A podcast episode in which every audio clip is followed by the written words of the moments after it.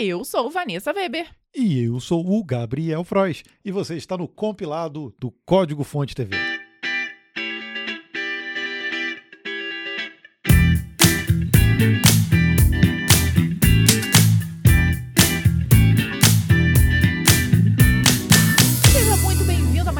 Edição, a de número 29 do compilado. Tá passando rápido, né, Gabriel? Tá voando, principalmente as nossas sextas-feiras, que é quando a gente grava. Nós trouxemos aqui notícias, breaking news sobre o mundo da programação que compreendem o período de 2 de outubro até o dia 8 de outubro. Vou começar aqui tomando chazinho, porque tá frio hoje aqui em Petrópolis. Esfriou, nós achamos que já iríamos guardar os nossos casacos de moletom, mas mentira, gente. Estão no uso novamente. Gabriel é amante de chá, eu tô fora. Tô na água gelada, mesmo com frio. Gosto de café, mas chá não é muito comigo, não, gente. Chazinho Só se for sem gelado. açúcar, hein? Totalmente in natura. Mentira, né?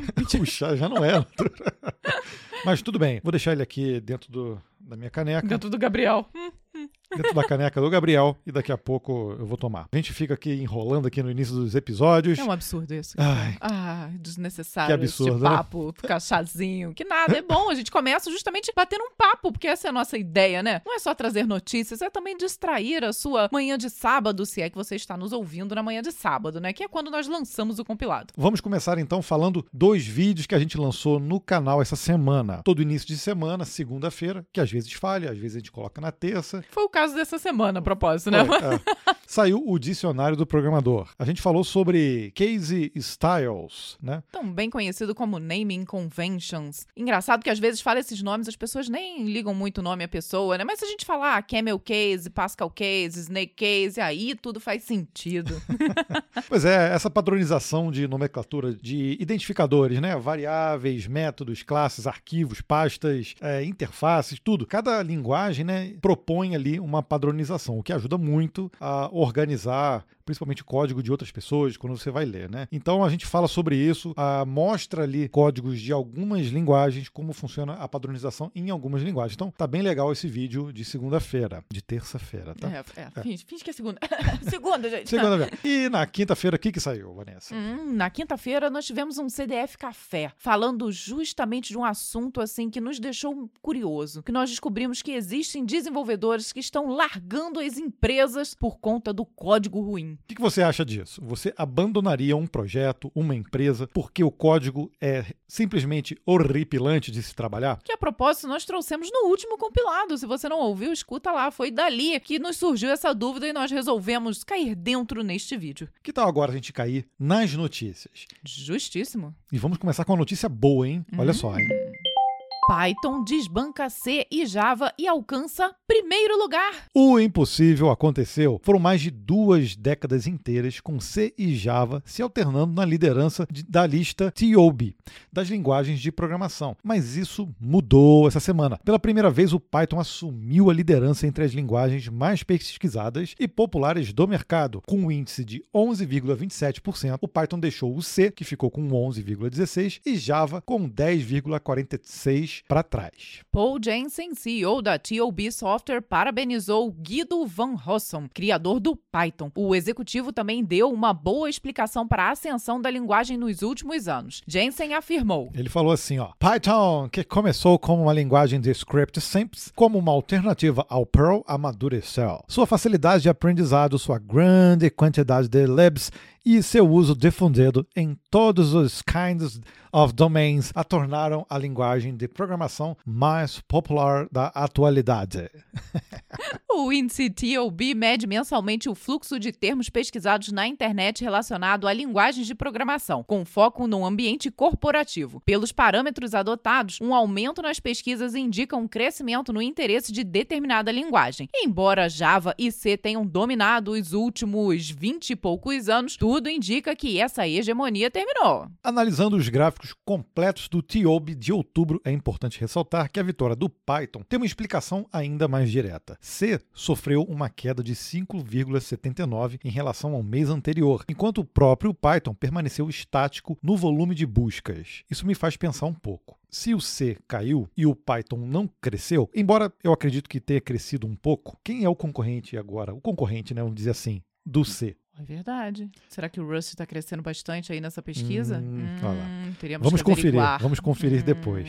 Mas a verdade é- é que realmente o Python tem crescido, apesar de ser uma linguagem já antiga, né? O Python é de 91. É impressionante como as pessoas têm aderido à linguagem porque eles têm libs sensacionais, né? Assim como o PHP também, que é uma linguagem muito legal, mas são as suas libs que suportam ali o ecossistema. Isso a gente tem que tirar o chapéu, né? As libs, os frameworks. E no caso do Python, nós aqui no canal também já estamos desenvolvendo com Python há algum tempo. Na verdade, começou a usar o Python por conta do canal para criar alguns projetos. E, cara, a gente acha a linguagem maravilhosa, né? Nos apaixonamos. Eu falo que ela é uma linguagem fofinha. É uma linguagem fofinha.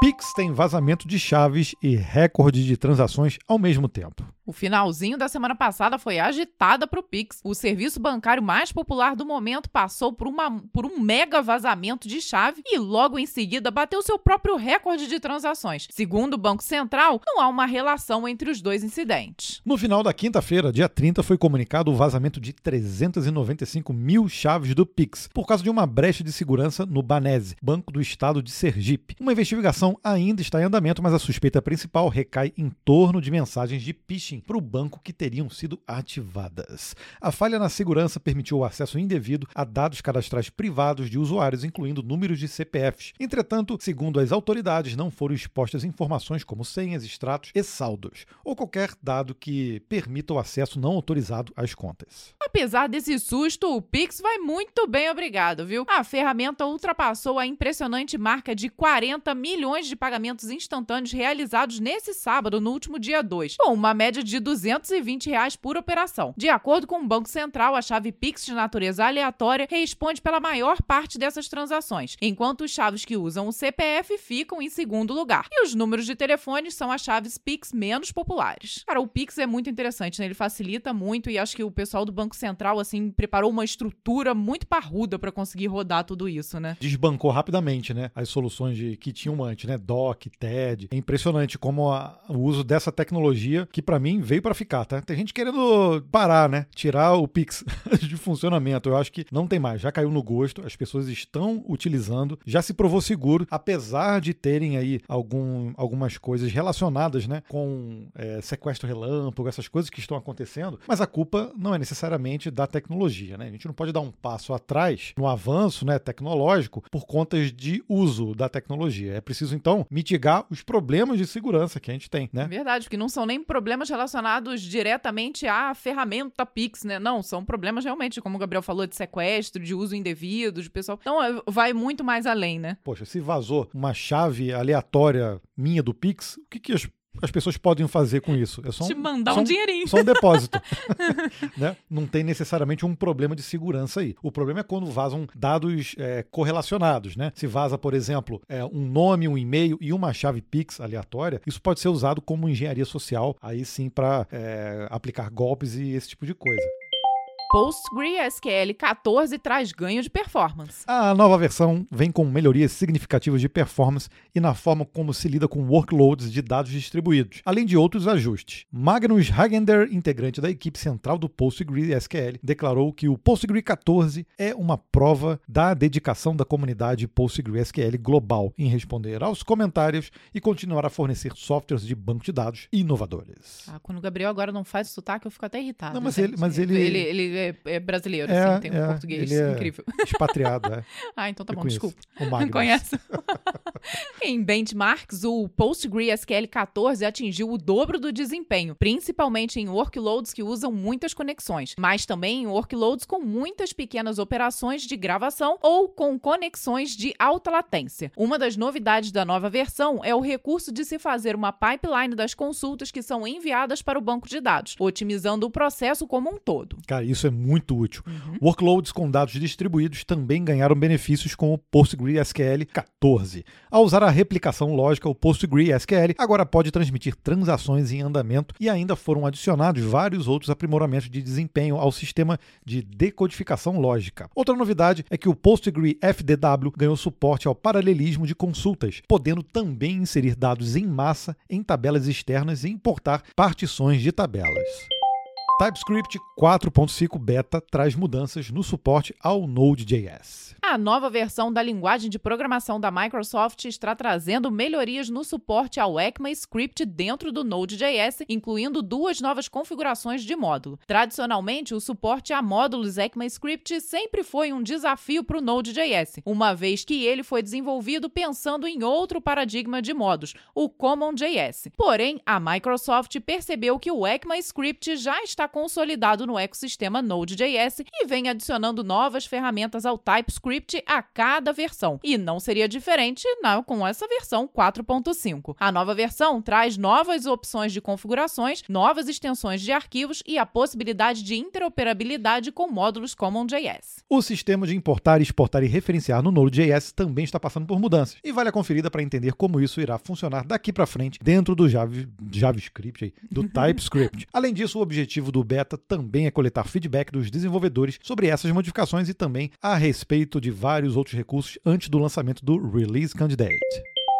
Vamos à notícia que bagunçou a semana de muitas pessoas. Falha em backbone do Facebook derrubou todas as suas redes sociais. A segunda-feira foi um dia para Mark Zuckerberg nunca mais se esquecer. Uma falha interna no roteamento de endereços provocou a queda total de todos os serviços do Facebook no mundo inteiro. Além da rede social, caíram também WhatsApp, Messenger, Instagram e até a rede do Oculus, sua plataforma de realidade virtual. Foram quase sete horas de apagão, que serviu também para derrubar o valor das ações da empresa na bolsa de valores. A falha foi humana, gente, e aconteceu durante uma manutenção de rotina. Um comando incorreto foi disparado para o backbone interno de sua infraestrutura de rede, apagando todos os dados de roteamento para DNS e BGP. O vacilo basicamente removeu, assim, entre aspas, né, o Facebook da internet. Com os seus domínios inacessíveis, até sistemas internos pararam de funcionar. Relatos indicam que engenheiros foram isolados do lado de fora de data centers simplesmente porque seus crachás eletrônicos não abriam mais as portas. Imagina o desespero, gente. Sem poder entrar nos prédios fisicamente, sem poder se conectar remotamente e sem conseguir sequer utilizar as ferramentas oficiais de comunicação para organizar uma resposta ao incidente, os engenheiros tiveram dificuldades imensas para restaurar a normalidade. Segundo o Facebook, não houve comprometimento da segurança interna, não houve ataque de hacker e tampouco aconteceu vazamento de dados. Foi apenas o bom e velho vacilo de alguém. Imagina, o pessoal já fiquei pensando, o pessoal tacando pedra na janela, pular, vão pular a parede. Isso mostra um ponto frágil na segurança, que é justamente o DNS. Por mais que você tenha um data center super é, cheio de redundância, alguém conseguiu fazer alguma besteira no DNS, fez com que até os crachás do data center parassem de funcionar. Eu cheguei a ver na internet uma imagem, não sei se é real, de que como os domínios saíram do ar, tiveram até alguns uh, sistemas de registro de domínios que conseguiram que estavam colocando à venda os domínios, tanto no Instagram, no Facebook. Então, isso mostra que realmente não teve mais a, apontamento para os domínios do Facebook. É, o fato é que hoje esses serviços são cruciais para muitos outros serviços que acontecem no mundo em geral. Então, gente, o prejuízo que isso ocorre hoje não é somente para o Facebook, né? Diversas é. outras empresas vivem desses outros serviços. E já saiu uma outra notícia, inclusive, depois desse acontecimento, de que o próprio Facebook vai mudar um pouco o regime de trabalho dos funcionários. A princípio, eles tinham colocado que os funcionários ficariam 50% é, dos funcionários deveriam ir ao menos uma vez por semana no escritório ou algo desse tipo. E com esse problema, justamente porque os funcionários que estavam remotos não estavam conseguindo nem entrar no sistema, é, essa política vai mudar. O Facebook já disse que ele vai mudar para que 100% dos funcionários vá em algum momento para os escritórios. Né? a gente imagina que os problemas, quando acontecem na própria rede, não adianta trabalhar remoto, né? Tem não, que botar tem que o tá dedão lá. lá. no computador, dar o reset, tem que ir lá desconectar o, o, plug, o cabo na mão. Essa é uma notícia que abalou o mundo justamente conta do que a Vanessa falou. Muitos negócios, inclusive o nosso aqui também, dependem da rede social, né? Muitas pessoas hoje vivem da rede social. Ficar sem, mesmo que seja só por seis horinhas, né? Para algumas pessoas já representa um prejuízo gigante.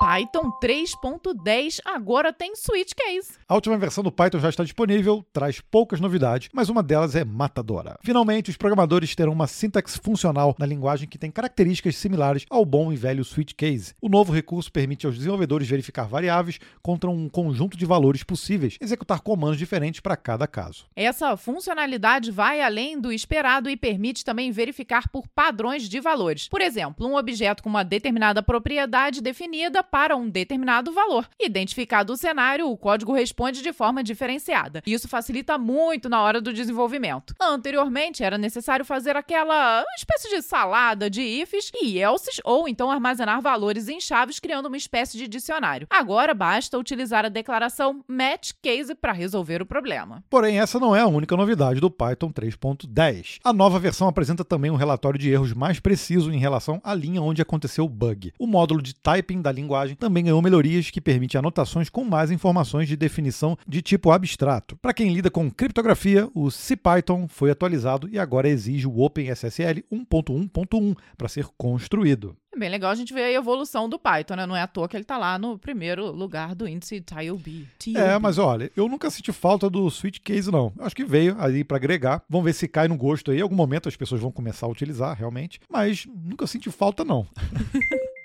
Google investirá um milhão de dólares na segurança de projetos open source. O Google anunciou uma nova aliança com a Linux Foundation para impulsionar o setor open source. A iniciativa irá destinar inicialmente um milhão de dólares. Tem que falar assim, né? Senão não tem um graça. Milhão. Um milhão de dólares, especificamente para promover a segurança em projetos vitais para a comunidade, incentivando a descoberta de brechas e sua correção antes que os problemas se agravem. O programa recebeu o nome de Secure Open Source, ou SOS. Irá oferecer recompensas para desenvolvedores que apresentem melhorias nas condições de segurança de projetos open source de função crítica. As recompensas vão variar de 500 dólares até 10 mil, de acordo com o impacto da implementação e sua complexidade. Dependendo do resultado da iniciativa SOS, o orçamento inicial de 1 milhão de dólares pode ser expandido no futuro. No anúncio oficial de lançamento, o Google explicou: o programa SOS é parte de um esforço mais amplo para abordar uma verdade crescente. O mundo depende de software de código aberto. Mais amplo apoio e contribuições financeiras são necessários para manter esse software seguro e protegido. Pode ser open source, mas no final tem que ter ali um dinheirinho rolando por trás, né? Claro, não, e esse é o incentivo, né, para a comunidade continuar contribuindo com, muito provavelmente, com projetos que são importantes, né? Claro que muita gente vai porque gosta realmente de contribuir, esse é o espírito do open source, mas quando rola esse tipo de é, recompensa, e isso não é só do open source, né? As empresas geralmente têm esse tipo de programa para recompensa realmente, para incremento de segurança e encontro de encontrar bugs e etc. Isso é uma iniciativa que vale muito, vale bastante e é um grande incentivo.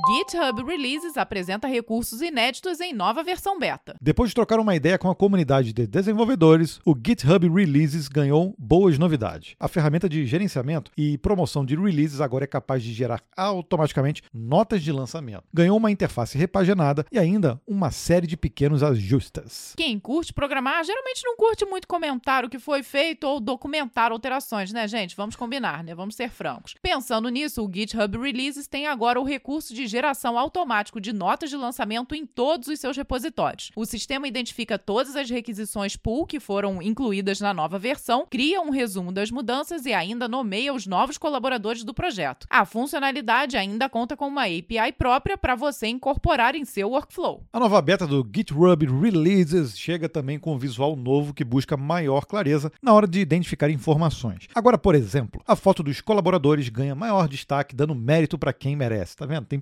que gostam só da foto aparecendo, né? Por enquanto, a nova UI não foi ativada por padrão, mas pode ser habilitada manualmente. Além de tudo isso, o GitHub Releases está recebendo também um novo sistema de seleção de tags, uma nova barra de edição, sistema de curtidas e reações dos usuários e muito mais. É uma rede social, né? Sim, sem dúvida. Firefox 93 pega leve com sua memória e aumenta sua segurança. Ao audiência do Firefox pode ter caído, viu? Mas a Mozilla ainda está aí na luta. A nova versão do seu navegador merece a conferida por apresentar recursos que não são puramente cosméticos, mas tem foco na privacidade e na performance. Entre as novidades, o Firefox 93 se mostra uma boa alternativa a certos navegadores gulosos de memória, e a Mozilla ainda aproveita o momento para reforçar a segurança. Consumo excessivo de memória é um dos grandes pecados dos navegadores modernos. Mas o Firefox conta agora com um recurso para evitar isso. Sempre que o Firefox estiver próximo de estourar a memória disponível, ele irá descarregar da memória o conteúdo de abas menos usadas pelo usuário. O sistema conta com uma análise inteligente de custo e do benefício para que não seja descarregada justamente aquela aba que você irá abrir logo em seguida. Em testes, o recurso se mostrou eficaz para evitar travamentos e redução no consumo geral de memória do navegador. Visando a segurança, o Firefox 93 irá adotar agora uma trava que já estava presente em alguns dos seus concorrentes: o bloqueio de downloads em HTTP a partir de páginas HTTPS. Porém, ao contrário de seus rivais, o navegador da Mozilla irá notificar o usuário sobre o incidente e solicitar sua permissão para continuar o download ou realmente cancelar o processo. Olha, eu confesso que eu não tenho mais usado o Firefox, mas eu fico até com uma certa pena quando eu vejo esse tipo de coisa, entendeu? Shame on you. Shame é, on you. tá bom, desculpa. Eu uso aqui, é muito bom, tá? É, eu acho que eu tenho que voltar às origens do Firefox. Eu digo que eu sou fã da Mozilla, eu sei que ela está passando por problemas aí seríssimos, mas de navegador ela entende e muito, hein?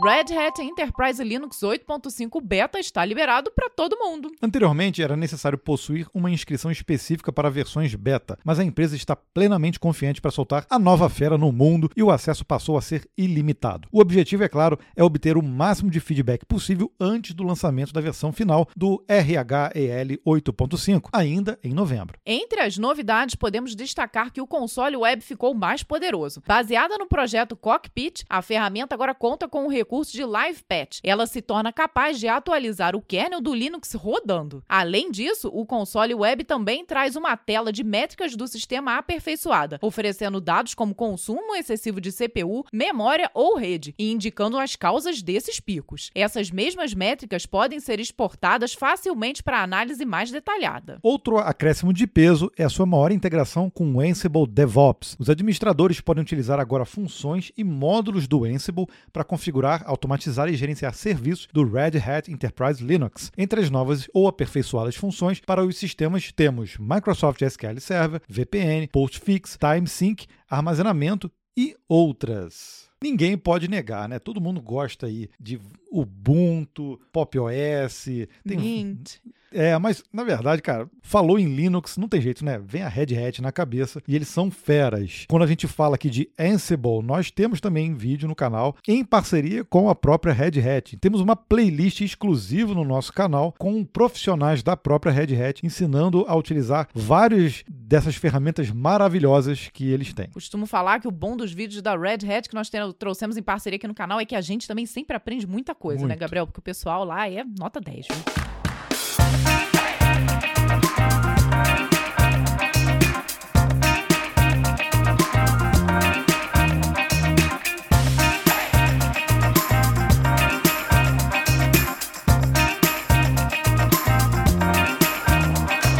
Você acha que acabou as notícias, você está certo, acabou.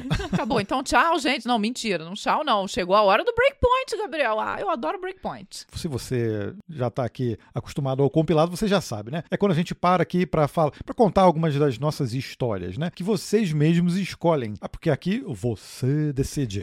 Nossa, isso é tão velho, Gabriel. Ninguém vai saber mais. Lá na aba comunidade do YouTube, a gente lança uma enquete todo domingo e com três opções de história. As histórias que não ganham, elas voltam depois, tá? Voltam, porque às vezes a disputa é acirrada. Às vezes não, é de lavada mesmo, mas às vezes é acirrado. Por exemplo, ó, dessa última enquete nós tivemos 2.500 votos e tínhamos as seguintes opções. Gabriel ficou sozinho em um projeto em um banco público, como a Vanessa superou a timidez e por que decidimos construir nossa casa ao invés de alugar. Você vê que as histórias são bem diferentes assim, né? É história profissional, história pessoal, a gente dá uma misturada, né? É, é porque assim a gente mata a curiosidade de todo mundo sobre todos os aspectos, viu?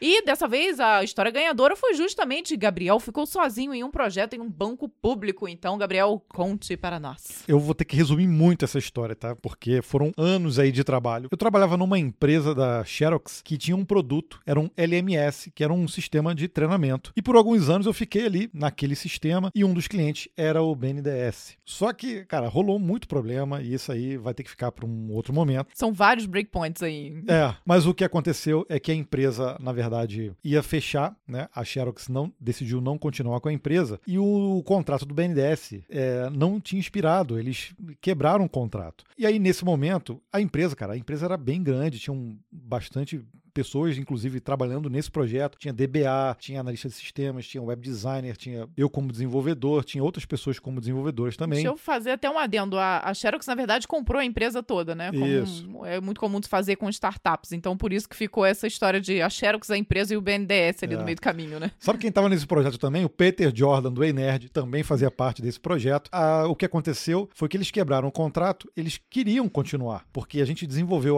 além do LMS, a gente desenvolveu outros sistemas que estavam no entorno ali do desenvolvimento né, da, da, da parte educacional do BNDES. A galera foi debandando, o pessoal foi indo embora, porque a empresa ia fechar, e eu fiquei nesse projeto. Quando a empresa realmente fechou, o pessoal entrou em desespero e aí eles entraram em contato comigo, porque apesar de ser programador, eu participei do projeto desde o início e tinha bastante conhecimento de tudo, desde o levantamento. Eu já estava participando antes da parte de levantamento, então eu acabei virando ali o, o líder do projeto, né? Mas fazia de tudo, né? Só não fazia o café, mas o resto eu fazia tudo. E aí nisso, o próprio BNDES me chamou e falou assim: você tem condição de manter esse projeto no ar aqui pra gente? E aí eu pensei, eu vou te falar, quantos anos eu tinha? Foi Acho 20? que sim. É, É. eu tinha 23 anos. Eu, eu me considerava ainda um, um júnior pra pleno, cara. Mas aí Dessa- imagina, imagina o, o processamento na cabeça do Gabriel. Bom, se eu disser que não, já era, eu tô desempregado. Se eu disser que, É. Que sim, sim. já era, tô frito. Não, se eu quisesse sim, cara, eu, eu vou ter que virar sênior aí. É claro, era a Porque- sua oportunidade, é. na marra. Eu vou ser o responsável por quê? Ela falou, por tudo. Pelo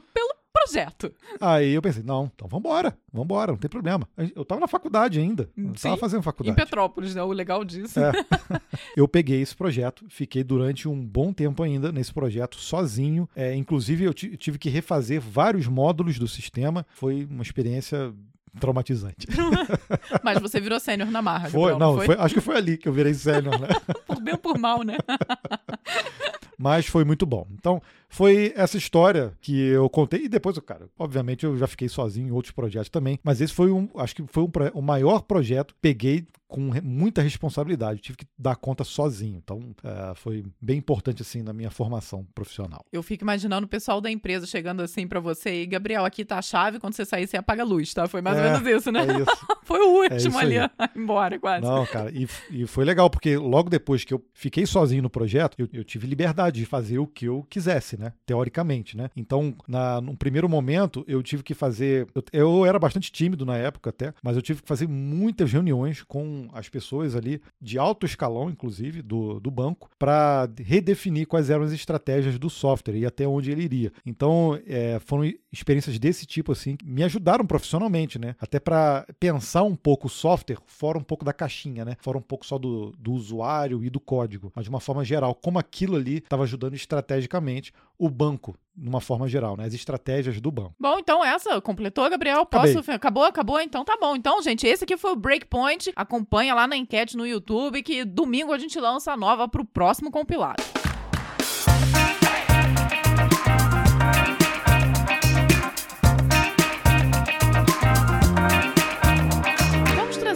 Aquele momento de afago, ou não, né? Depende do comentário que a gente É. tiver escolhido. Mas nós escolhemos dois comentários Três. três comentários que pra gente foram importantes, não só pelo afago, mas até pela história também dos comentários, né? Lá no meu LinkedIn, o Bruno Moraes marcou a gente e escreveu o seguinte: Gostaria de dar os parabéns ao Gabriel e à Vanessa pelo podcast compilado do Código Fonte TV. Não imaginava que poderia ter uma maneira extrovertida e envolvente de levar um conteúdo informativo e instrutivo toda semana. E vocês conseguem fazer isso com uma tranquilidade e profissionalismo inigualável. Muito obrigado. Obrigado, obrigado. Escuto vocês tanto programando, fazendo caminhada ou lavando louça. E quando acaba, eu já penso: ah, mas já. Sucesso, um grande abraço do Nerd CDF que admira vocês. PS: as imitações do Gabriel no francês e no japonês foram hilárias.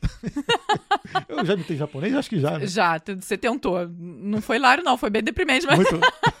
Mas é uma forma que a gente faz de trazer realmente uma certa irreverência, né? Ficar algo divertido. E a gente vê que tem gente que não gosta, não, mas muita gente gosta. E nós ficamos muito felizes aí com o comentário do Bruno, né? Porque essa é realmente a intenção do compilado, né? Conseguir trazer aqui as notícias de uma forma um pouco mais leve. Então, muito obrigada, Bruno, por nos ouvir. E obrigada também para você que está aí nos assistindo, que é membro. Olha, eu sempre fico dando tchauzinho aqui, igual a maluca, né? Muito obrigado, Bruno. obrigado também por você elogiar o meu sotaque. Ah, mas eu quero em francês, Gabriel, agora. Muito obrigado, Bruno. Eu acho que.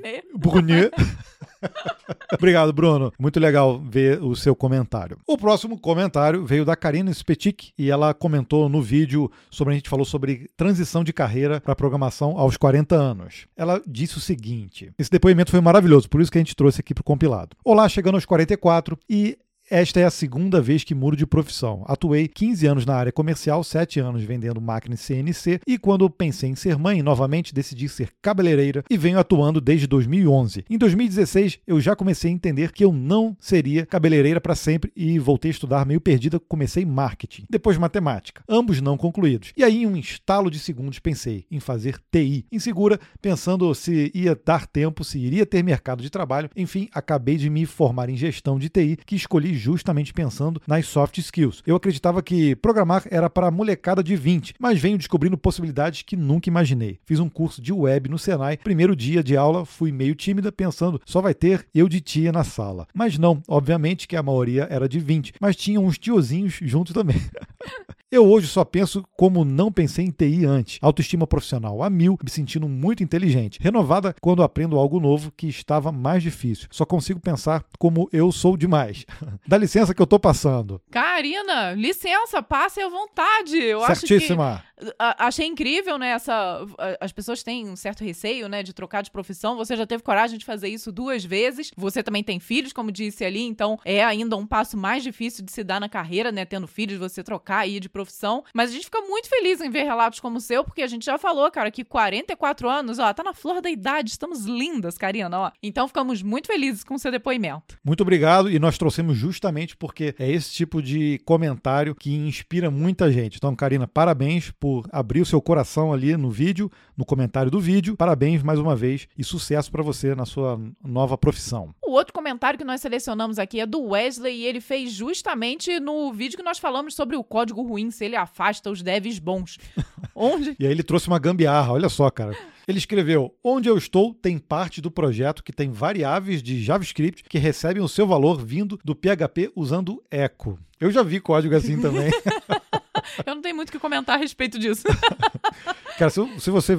Ai, meu Deus, se você vê as gambiarras, eu vou fazer um programa só sobre gambiarras. Mas eu vou dar a dica de uma aqui. Eu não vou dizer quem fez, não, tá? Mas eu vou dar a dica de uma. uma tinha uma gambiarra feita em JavaScript que posicionava um anúncio dentro da página. Como é que eu, a, o anúncio era posicionado? A partir do comentário em HTML. Ou seja, aquele comentário é que definia a posição onde era substituído por um anúncio em JavaScript, tá? Não fui eu, tá? Só pra avisar isso aqui, gente. Olha, já fiz gambiarras, mas atrelar anúncio, publicidade ou qualquer outra coisa, comentário de código, nunca fiz, não. Pois é, e aí qual era o problema? A gente descobriu essa gambiarra no momento em que a gente começou a minificar o HTML para diminuir o espaço do servidor e diminuir também a, a o, o, tempo de resposta, né? Já de transferência. Era, né? Uma das coisas que ele faz é remover os comentários. E aí já Nunca era. Nunca mais aquele banner foi visto. Não, não, e travava o, o código, né? O renderização da página. Então foi ali que a gente descobriu.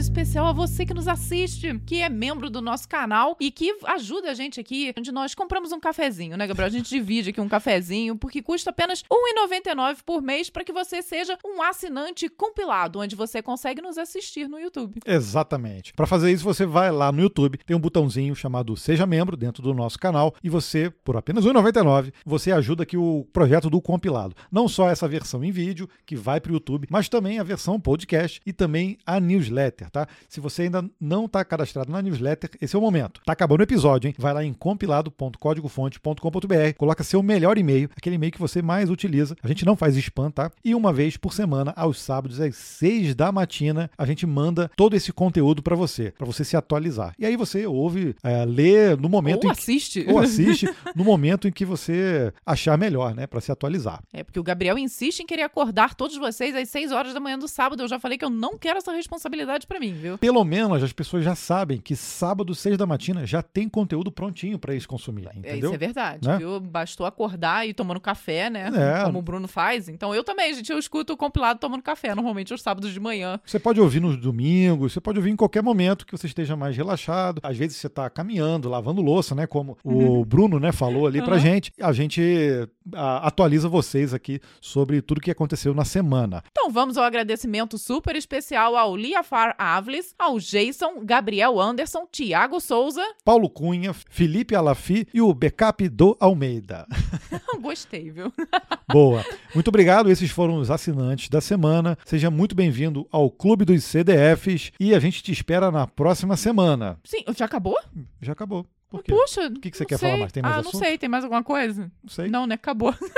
Meu chá acabou, acabou também. é. Eu ainda tenho água aqui, pelo menos. Já sei que eu posso falar. Hum. Se você está nos escutando na sua plataforma preferida de Opa. podcasts, compartilha. Ou então, por exemplo, o Spotify tem lá como você seguir a gente, acionar uma espécie de um sininho para que você sempre receba as notificações e veja os novos episódios do podcast. Muito bom, Vanessa. Bem lembrado. bem lembrado. Sabia que tinha mais uma coisa. É, sabia, né? Esse engajamento final é essencial. Então, se você está ouvindo aí no Spotify, compartilha o link do Spotify. Fica de lição para casa, hein? Ok, combinado então. Então agora sim, gente. Tchau. Um beijo no coração de vocês e até a próxima. Tchau, tchau.